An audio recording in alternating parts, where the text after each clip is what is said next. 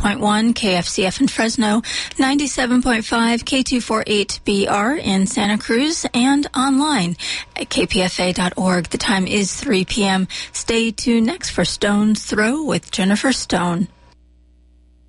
Happy ending, nice and tidy. It's a rule I learned in school. Get your money every Friday. Happy endings are the rule. So divide up those in darkness from the ones who walk in light. Light 'em up, boys. Your picture. Drop the shadows out of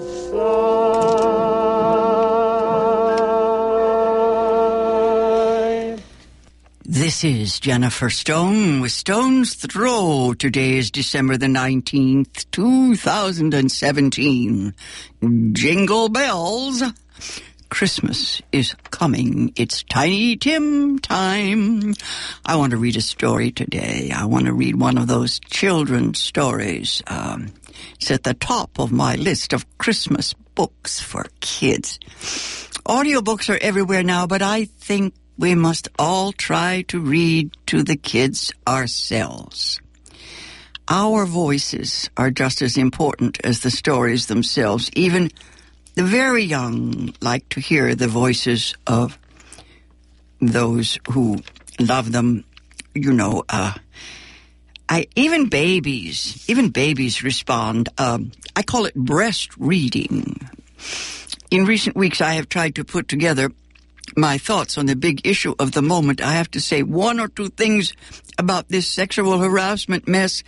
Oh, I wish I could just skip it next week, next time. Anyway, I have not been able to process this new spin on this major feminist issue.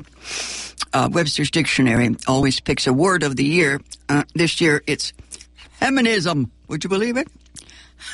After all this time. Anyway, uh, I'll save it until I figure out why. Why this is happening now. Why this issue at this time. History has these hinges, you know, moments when things change, when there's actually a shift in our thinking, in our perceptions, actually. There are those moments after which things are not the same. See, Gloria Steinem called it a click experience, but it's more than that. I mean, think back over the last, uh, oh, 50 years. I mean, Monica Lewinsky, uh, she didn't do it. Even Anita Hill could not alter the fundamental narrative of the male female relations that was back in what, 1991 and 92.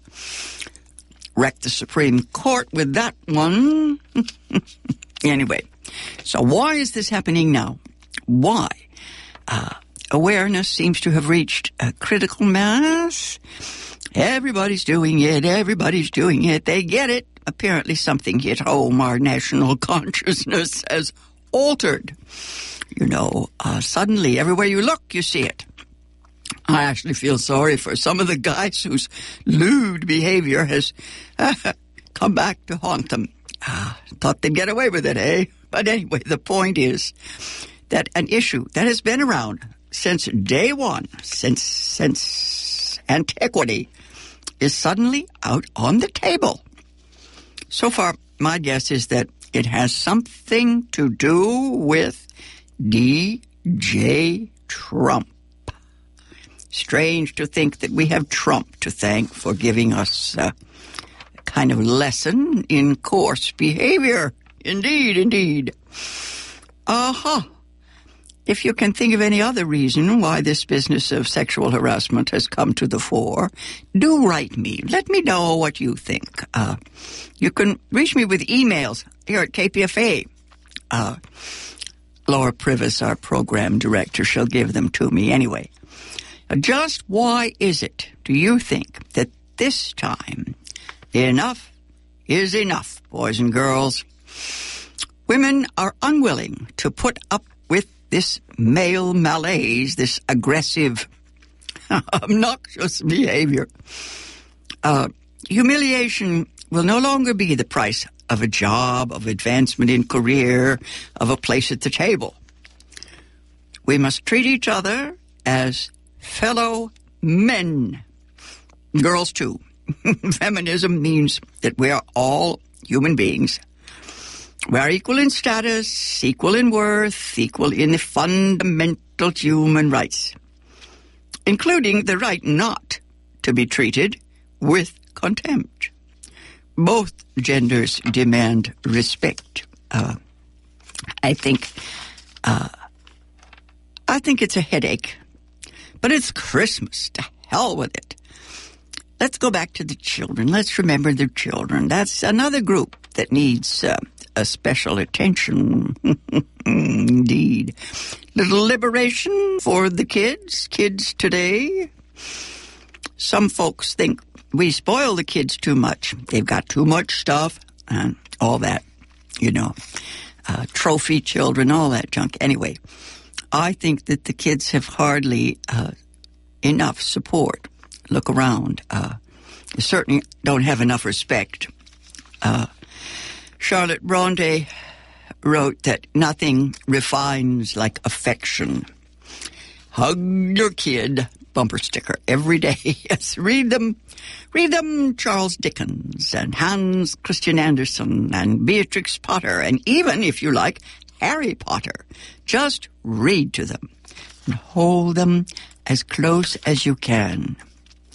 Anyway, today I want to read the story of Ferdinand the Bull. Ferdinand the Bull by Munro Leaf. I have read it before, of course, many times, but that only means I love it. Gertrude Stein wrote, People repeat what they love, and what they love, they repeat. See, Gertrude Stein wrote, I am rose, my eyes are blue. I am rose, and when I sing, I am rose like anything. I think there's more to it than that, but uh, anyway, most children can repeat their favorite stories and their favorite rhymes, you know. Uh, they love to do that. It's kind of like a call and response. Anyway, they can do all that before they learn to read. The oral tradition is ancient. I noticed that uh, TV series um, uh, Outlander the other day, they used the story by Margaret Wise Brown, Goodnight Moon. They found a reference for it. The in the show, the woman is a time traveler and she's back in the 18th century and she starts to, she starts to recite Goodnight Moon before she realizes that it's 200 years too soon. Anyway, uh, the author, Margaret Wise Brown, wrote more children's books than I can count. Uh, check her out. Uh, that's for the very, very young. Next up in age would be the Beatrix Potter books, those little books so close to my heart. Uh, I think Peter Rabbit is as cool as Winnie the Pooh. I used to have the whole set of Beatrix Potter books, but I've given them away. I wish I still had them. I'm going to find uh, Jemima Puddleduck and bring that down to the radio station because it's about a woman who doesn't know how to take care of the kids. Uh, anyway, Ferdinand the Bull was the first banned book I read my children. Uh, check out Publishers Weekly. What's the date in Publishers Weekly for that uh, review? Okay, 86 here, October 1986, Publishers Weekly. You can find uh, the uh, report.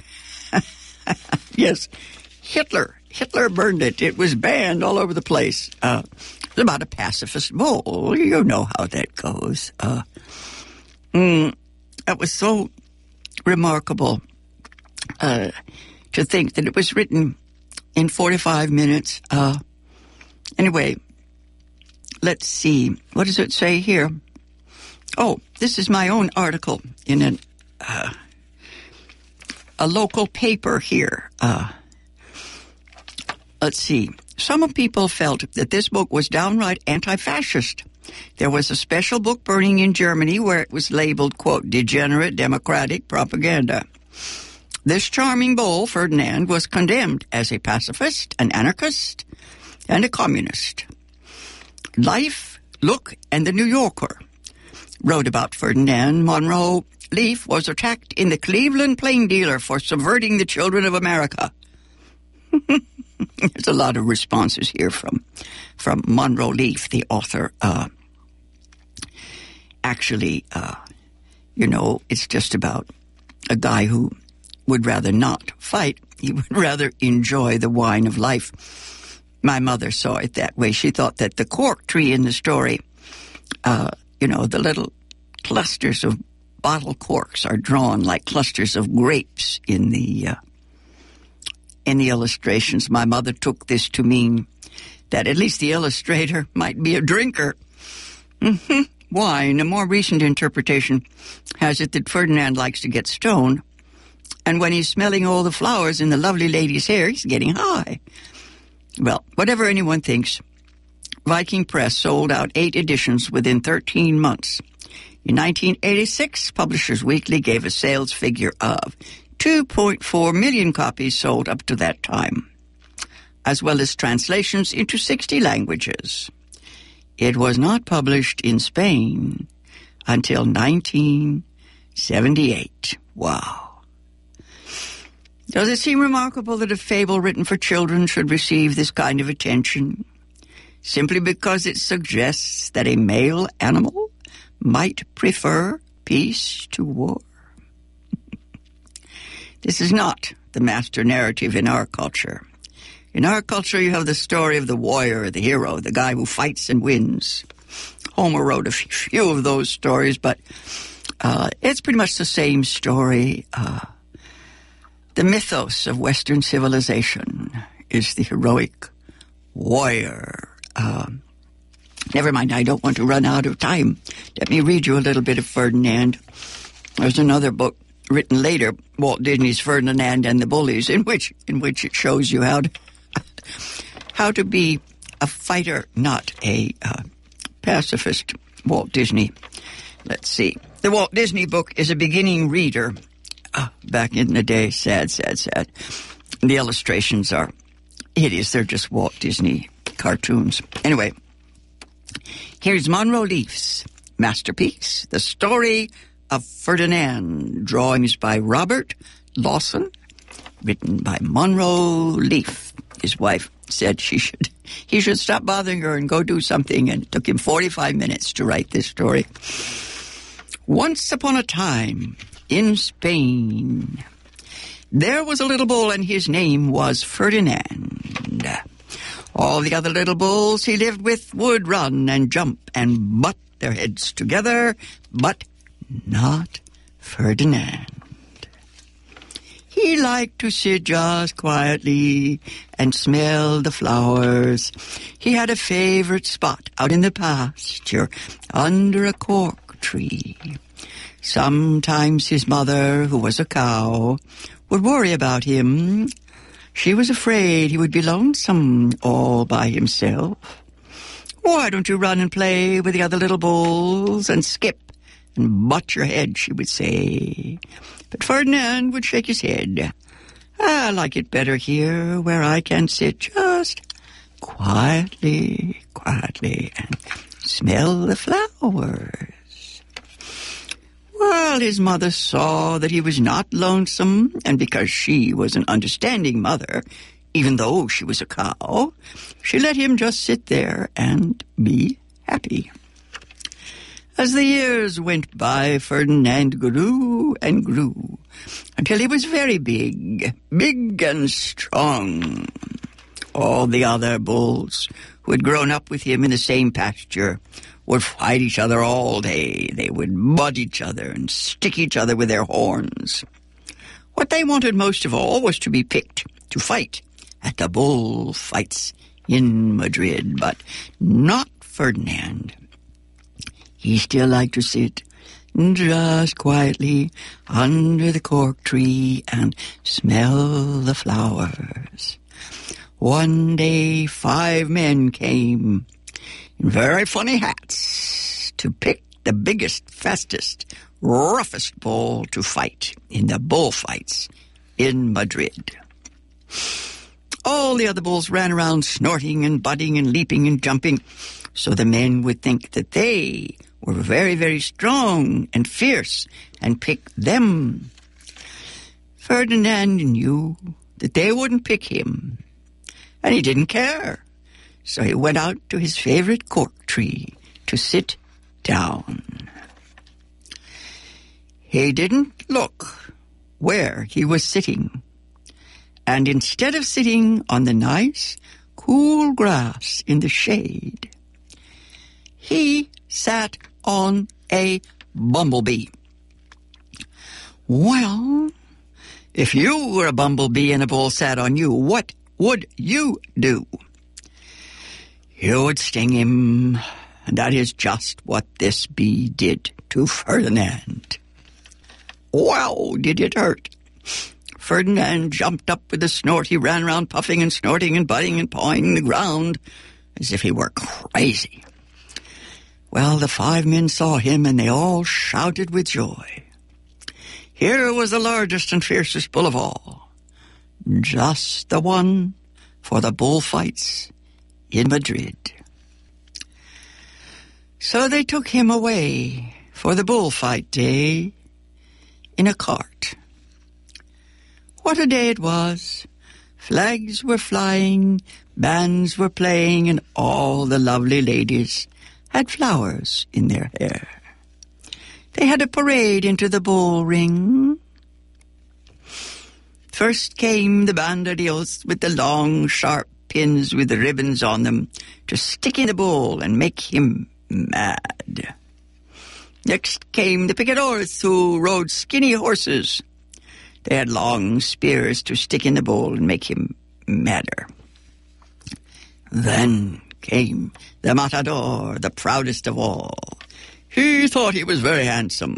He bowed to the ladies. He had a red cape and a sword and was supposed to stick the bull last of all. Then came the bull. And you know who that was, don't you? Ferdinand. They called him Ferdinand the Fierce. All the banderillos were afraid of him, and the picadors were afraid of him, and the matador was scared stiff. Ferdinand ran to the middle of the ring, everyone shouted and clapped because they thought he was going to fight fiercely and butt and snort, and stick his horns around. But not Ferdinand. When he got to the middle of the ring, he saw the flowers in all the lovely lady's hair. And he just sat down quietly and smelled. He wouldn't fight and be fierce no matter what they did. He just sat and smelled. And the bandoleros were mad, and the picadores were madder, and the matador was so mad he cried because he couldn't show off with his cape and sword. So they had to take Ferdinand home. And for all I know, he is sitting there still, under his favorite cork tree, smelling the flowers just quietly. He is very happy. Now, this little masterpiece, I can't imagine why it was considered to be a threat, a threat to to the patriarchy, the great, the great, uh, what is that, uh, mythos or master narrative of our time. The awful little book that I mentioned, the Walt Disney book, is, uh, it's not a direct theft. It's called Ferdinand and the Bullies. Came out exactly 50 years after the original. I guess that was because of the copyright, I guess, yes. Because even with the and the bullies tacked on, I guess it would be pretty obvious. Uh, a Walt Disney beginning reader Bantam book. Oh, God, somebody sent me this years ago, and uh, I, yes, it was a gift from Bart Hopkin. Experimental Musical Instruments P.O. Box. Uh, okay, I won't give his address and phone number, but I do thank him so much for sending me Ferdinand and the Bullies because uh, it's all about Ferdinand going to his uncle because he was being bullied, and his uncle taught him how to uh, stand up for himself and and be a uh, a warrior, a warrior. Well, I think that is all very well, but we have enough stories like that. I think that we need more stories like Ferdinand about people and creatures who find something better to do than spend their lives fighting. I was looking at the the uh, television the other day, and I, I did a kind of a spot check all through the channels, and most of what I saw was some guy trying to either kill, murder, or uh, smash some other guy. I mean, it's not really very much material there, folks. It really isn't. Anyway, uh, uh, this this ripoff by Walt Disney is is such a hideous comment, a travesty. It's in Disney's fun to read library, and they do use it in the public schools. There's a name written in this uh, book. Yes, the name of the little boy. It was given to. Uh, oh, that's so sad and corrupt. The uh, Disney cartoons, of course, the cork tree is there. And of course, it's a tale of male bonding between Ferdinand and his nephew Raymond. Oh, right. Ferdinand is the male mentor who teaches the younger bull, shows him when to fight. This is a reductive junk and an insult to the original artist who drew those whimsical, quirky, hilarious pictures of Ferdinand to say nothing of the writer who conceived this laid back, contemplative Zen bull. If you buy a children's book this year, check to make sure it's an original. There's so many rewrites and ripoffs. Uh, I found the Tales of Beatrix Potter as sacred text as far as I'm concerned. I found it adulterated and cut to a few phrases. And, leaving. Oh, sometimes they use the original drawings, also by the author, and they they uh, use reductive uh, story. I found these abortions in cardboard bunny-shaped books. I guess they were thought suitable for the very young. Better to wait a year or two and then read these stories as Beatrix Potter wrote them. I mean, you know, they're long sentences. If you're, yeah, if you are looking for the youngest, remember what I said about Margaret Wise Brown. Uh, I had a cloth copy of Goodnight Moon. Uh, I got it for my second son after he consumed a corner of one of my hardback novels when he was teething. I mean, at least he had the good sense to chew on Jane Austen. Now, if you're buying a book for a grown woman, someone who wants to become more familiar with female mythos, mythology, send her to the women's bookstores. There are still some stores that specialize in works by and for women. Uh, start with Barbara G. Walker's The Woman's Encyclopedia of Myths and Secrets. It's only $20 in hard in paperback. I'm not sure what the price is now, but back in the day it was 20 bucks. Uh, it's still the most material for the money as a reference book. I think it's more useful than my dictionary. Uh, it gives you all the new takes on old ideas and all the, what is it, interpretations, uh, the ways in which uh, the woman's, the woman's religions, the goddess religion, everybody winces when I say goddess, uh, how it was transmuted into uh, the uh, patriarchal religions, you know, the Abrahamic religions, Islam, uh, Christianity, Judaism. Okay. Now, in the Encyclopedia of Myths and Secrets, we read that most pagan mysteries celebrated the birth of the divine child at the winter solstice.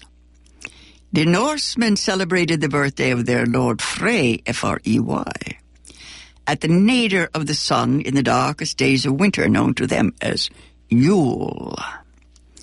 The night of birth, Christmas Eve, was called, oh, I can't pronounce it, Modranect, M-O-D-R-A-N-E-C-T.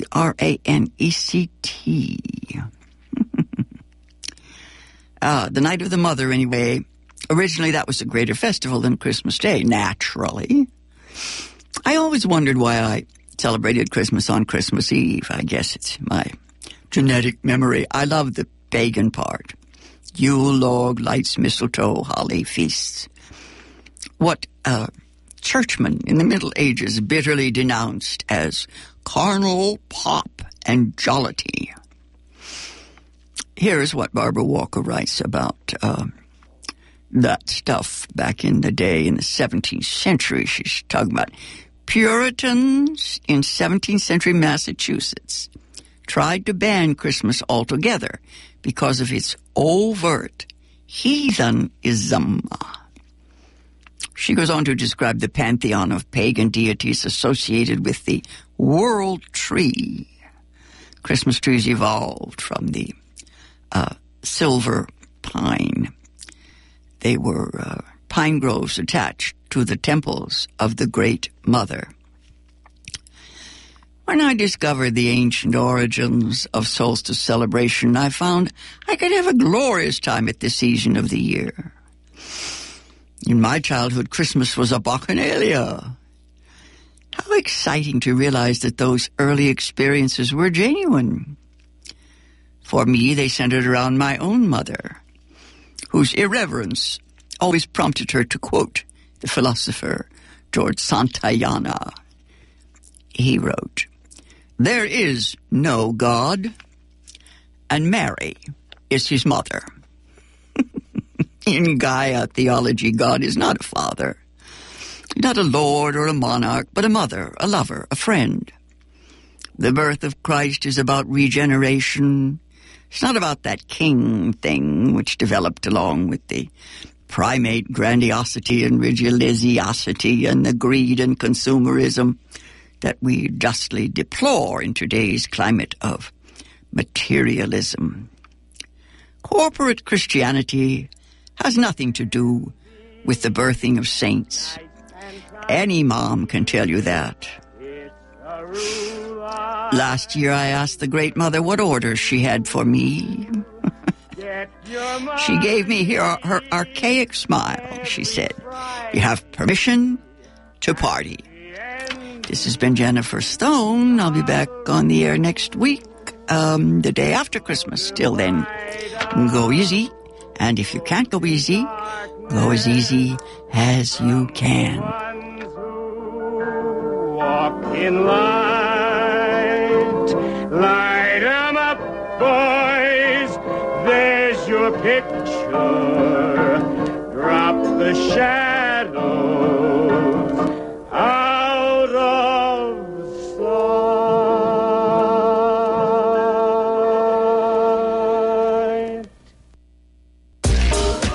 Hi, I'm CS Soong, and in my mind, if 2017 proves anything, it's that complacency and inaction are not an option. I'm asking you to take action by donating to KPFA before year's end, and better yet, today. The amount you pledge at kpfa.org is tax deductible, and your dollars go toward bringing you the alternative voices and perspectives heard nowhere else.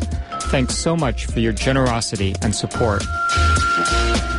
You're listening to KPFA 94.1 and KPFB 89.3 in Berkeley, KFCF 88.1 in Fresno, and K248BR 97.5 in Santa Cruz. You can stream KPFA online or listen to our archive shows anytime at kpfa.org.